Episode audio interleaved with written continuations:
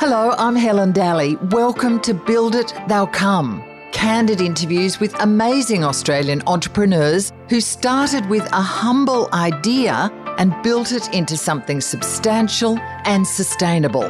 It's the human face behind how they built it. On today's episode, so the campaign machine had already been built. We were just waiting for a candidate to be the train driver, basically. So since then, what we did in Warringah, we've shared that with a whole lot of other electorates around Australia. And now I think at the next election, you might have 40 or so community-backed independents Speaking last episode to Manly Beach local Mark Kelly on how he created and built up his global surfboard and paddleboard manufacturing and distribution business, Global Surf Industries, that now services some 74 countries, it's clear He's an action and outcome oriented entrepreneur, a doer who quietly sets his mind on what a successful result should be and then makes it happen.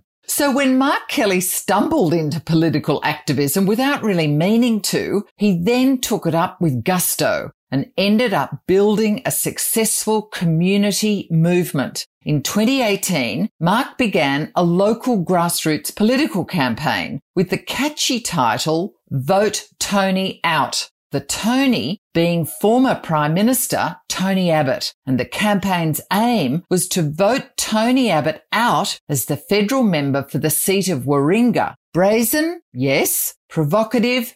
Most certainly. Successful? Definitely. What started out as a small closed Facebook group Kelly ended up building into a large community based political campaign that helped turf Tony Abbott out of the federal seat that he'd held for a quarter of a century. Mark Kelly's campaign also boosted the new independent candidate, now sitting MP, Zali Steggall. In part two of our chat this week, exactly how Mark Kelly built a successful political campaign from scratch that helped usher in the new wave of federal independents. I hope you enjoy it.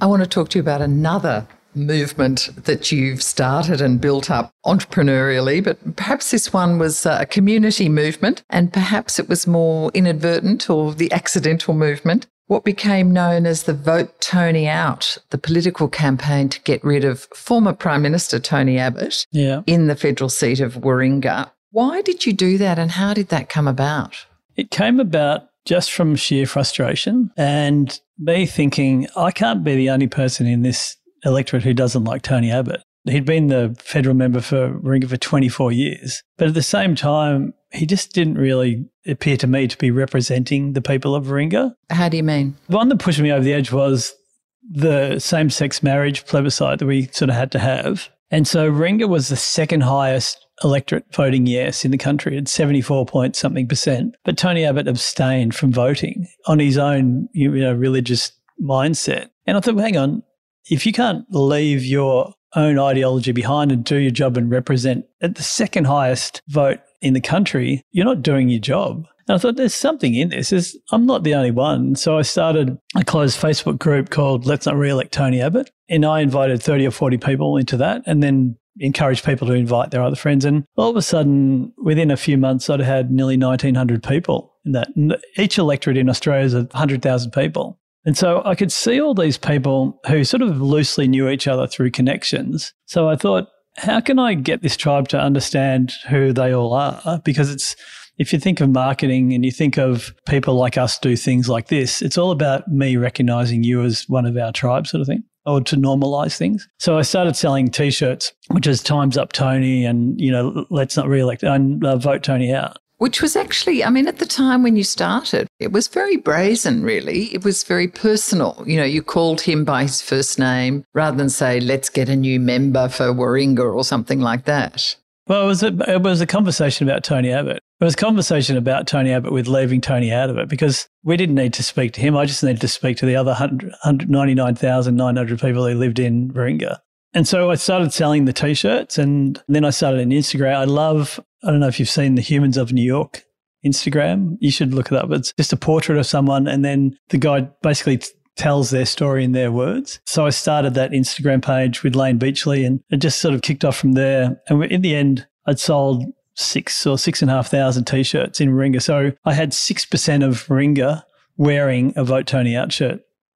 And then I knew the Newsday honours would come up in 2018 or something. And I'd know Zali Steggall had bought a, whole lot of t-shirts for her and her family for Christmas that year. In 2018, the thing to buy in Warringah was a Vote Tony Out shirt you didn't do it as a commercial operation. You did it to build this community yes. group to say we really do need a different member. Yeah, it was just uh, I have a business brain, and so in this community tribe thing, I sort of just operated my business brain and marketing, and sort of just use that, and that sort of I think in lots of times that's what people don't have, but I just use the skill set that I've got to right. make so how happen. many people did you get in the end joining you? So the week before the election, I put out a how to vote card and that was downloaded 39,000 times. Wow. Yeah. And I thought, oh, that would be really cool to get Zali to be the Instagram person for New Year's Day because she's got an OAM. So I talked to her and said, Oh, would you like to do this? And she said yes. And then over Christmas, her and her family were talking, and it sort of came out that who was the candidate that we had in mind and blah, blah, blah. And so on the 4th of January, she rang me and said, or one of her friends rang me and said, Hey, what's going on with the candidate? Zali would really love to have a chat to you about that. So I put her in touch with a bigger group of people. That was on the 4th.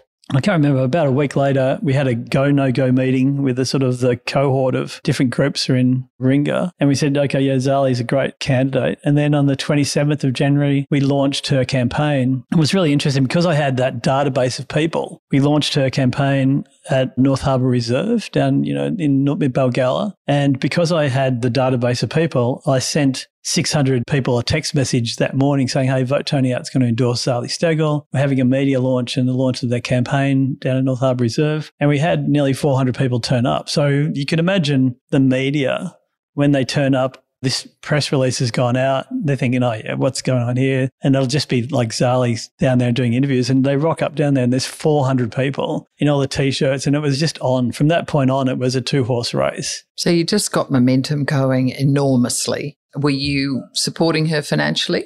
Oh no, my job my job really was to sort of I was pouring so much money into just building that tribe. Yeah, the Facebook community, yeah. the Instagram community. Yeah, I was really building that sort of community program. So then that would parlay into once Zali launched.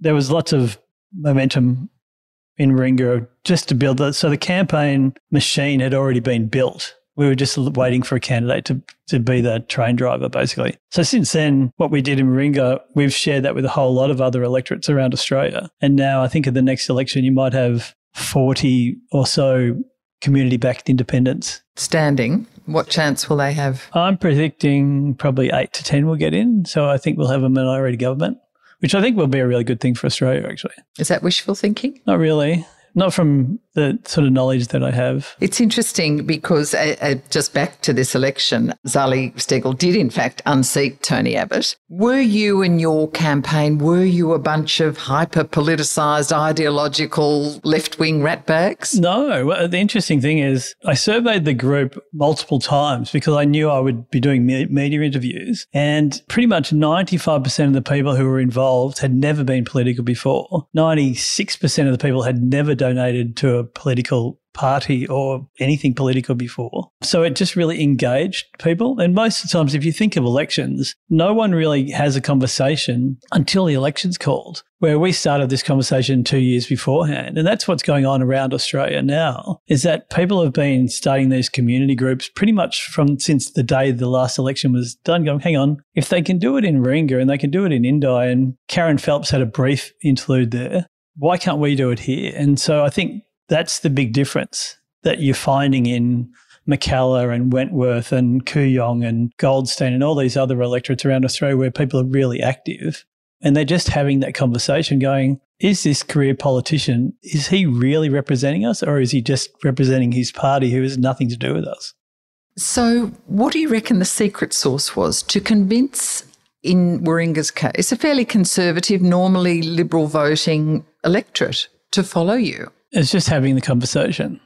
If someone doesn't invite you to a party, then you're just sitting on your couch on a Saturday night. But if someone wants to have a conversation and invite you somewhere, then you, you've at least got a, a point to engage or not engage. My job in that electorate was just to get people to start the conversation. And from that point on and listen. And I was I was teaching people active listening skills. Like, okay, you're not telling anyone anything. I want you to ask a question and shut up. Listen to that answer. Ask another question based on that response.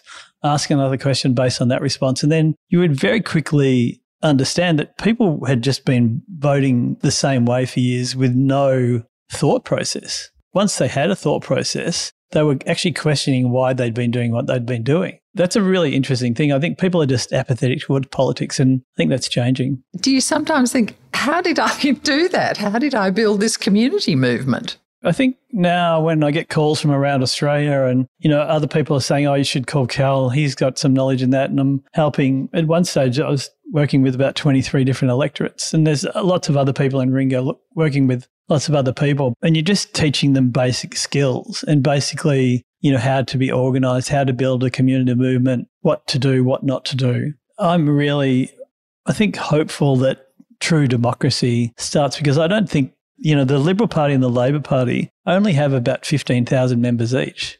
And they decide who gets sort of put up and then and what policies and followed. what policies and you think hang on there's another 26 million of us who aren't participating here. So it's sort of like we've outsourced our democracy to people who are quite centered in their policies and how they think.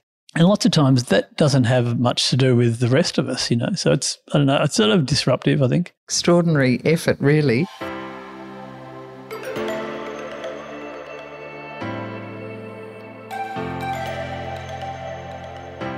Mark, on your LinkedIn page, there are some headlines about what you decided in September 2021. Can you tell me what it says? I really just decided in 2021 just to dedicate the rest of my life to three things. One's being entrepreneurial, which is building the business, um, because the business really is, it's sort of oxygen in my bloodstream. The other one is activism, political activism, community activism, community activism. I think on in, in environment as well. And the other thing is just philanthropic sort of stuff. So through the business, we can do lots of philanthropic things. We've started a carbon levy. We charge our own customers. So it's $2 for a surfboard and $4 for a, an SUP. And that money is going back into us funding.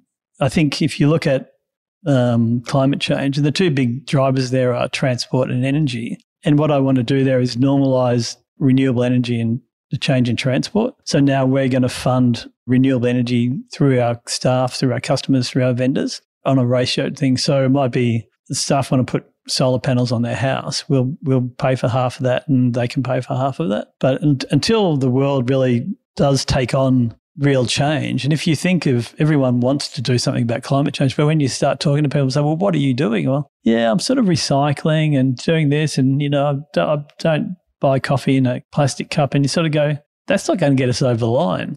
And then I've just been supporting a lot of things about mental health. I think the last couple of years have been pretty tough. And I know, sort of thinking about myself, I know there's been different periods of just sort of mild anxiety. And I'm in a really fortunate position that I've got lots of people around me and I can reach out. And I've had different psychologists and help me through different periods of my life anyway. So I think I'm really lucky there, but not everyone does have that. And so just normalizing a little bit of mental health, I think is a really good thing and setting different organizations up that they can be better than they are now. And that, and they just need support to do that. Great goals. I just want to ask you a few quick questions. They don't have to be long answers. I do ask most of my guests this. What are you obsessed about at the moment? Well, I'm nearly always obsessed about the weather. Um, just being on being a surfer, and it's it's just an innate thing about which way the wind's going, what what tide is it. That sort of defines what I do in the morning. But again, I'm sort of obsessed with just connection and community and having conversations. What's the toughest thing you've faced in your entrepreneurial journey? Uh, it's for me, it's actually just management of people. You know, I think I'm quite good, like through Vote Tony out, I'm good at inspiring people to do things and having conversations, but I'm not really a great day to day manager, I think. It's a little bit about avoidance. You know, sometimes you just think, you know, I'm paying that guy 100 grand a year. He should be better than that. So I sort of can sometimes avoid having conversations where you don't like perhaps the tough conversations that might need to be had. I have them, but I don't like to have them, you know. But again, if you want to be a great manager, then again, you just need to normalize that. So it's not a tough conversation. I think that's one of the things that I've worked on for a long time is just making that uncomfort zone smaller and smaller and smaller. So you work on yourself. And that's one of the things that came out of Vote Tony Out. And if you talk to anyone in that movement, there's a great lady in, in Mackellar called Anya Geddes who helped start a thing called Mackellar Rising, which led Sophie Scamps to stand as a candidate. But we were talking about how doing that community activity it really makes your comfort zone grow because you're basically going, okay, I need to have this conversation. How am I going to do it? What am I going to do? What, I really want to get someone from here to here. And so it's a, it's a beautiful thing, I think. Yeah, I really like that. What's the biggest lesson you've learned as an entrepreneur? I think for me, it's always think long term. So I think the short term decisions that you make are nearly always come back to bite you in the bum. So think long term and try to be, I think, just cognizant of what you need and what the business needs long term as opposed to how do I get myself out of this short term fix sort of thing. And if a young person or any person said to you, should I do this? Should I follow a dream? Should I start a business? What would you say? I just see lots of people start businesses that don't have legs long term the world's constantly changing. So maybe I'm not up with it all the time, but I, I just think sometimes you've got to have a really good idea. Don't make a decision based on not wanting to have a job, if you know what I mean. There's a lot of security in having a job, and there's a lot of risk in being a business owner. And a lot of people, I guess, want to have that short term, I don't want to have a job sort of thing, so I'll start a business. What is it too romantic of you? I think sometimes I think yeah, and... I think right now there's a lot of romantic views. And it's a lot of it's built by platforms, whether it's sort of Shopify or different things. And they're sort of pushing the, even Google, they're pushing turnover as opposed to profitability. So you can turn over 30 grand a year, but your costs are 28,000 bucks a year. You, you've made no money. You've worked like a dog. And I just see this over and over again where I'm sort of mentoring different people in businesses now, just smaller businesses. You sort of go, hang on, this is not sustainable long term. You've got to change some things about this, but they've already painted themselves into a corner so they can't make those changes. To put that in a capsule, you'd say, you know, think very seriously about, uh, put away the romantic side of the idea or the the dream, yeah. and think very practically about yeah. it. Yeah, and what and the other thing is you've got to have a unique position, like offering. What, offer, yeah, that's what's what's your unique offering that's differentiating you from someone else, as opposed to just being another two, one and you, yours is just turquoise.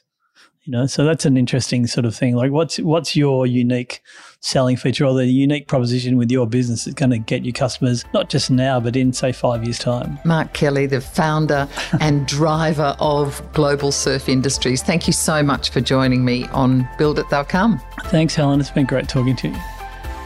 I hope you enjoyed Build It They'll Come. Let me know via Twitter and LinkedIn. Better still, let your family, friends, and colleagues know by sharing it around your networks. And I'd love you to give it a star rating on Apple Podcasts to make it easier for others to find us. Be sure to subscribe, as there are plenty of upcoming episodes you don't want to miss, with more amazing innovators and entrepreneurs on how they turn their light bulb idea into an empire.